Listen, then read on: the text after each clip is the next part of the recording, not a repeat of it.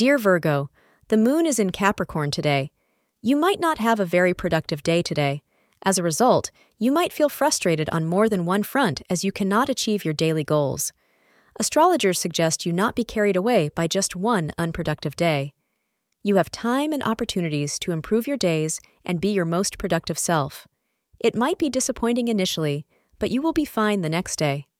Remind yourself that it's just one day and not worth your time to fret about it.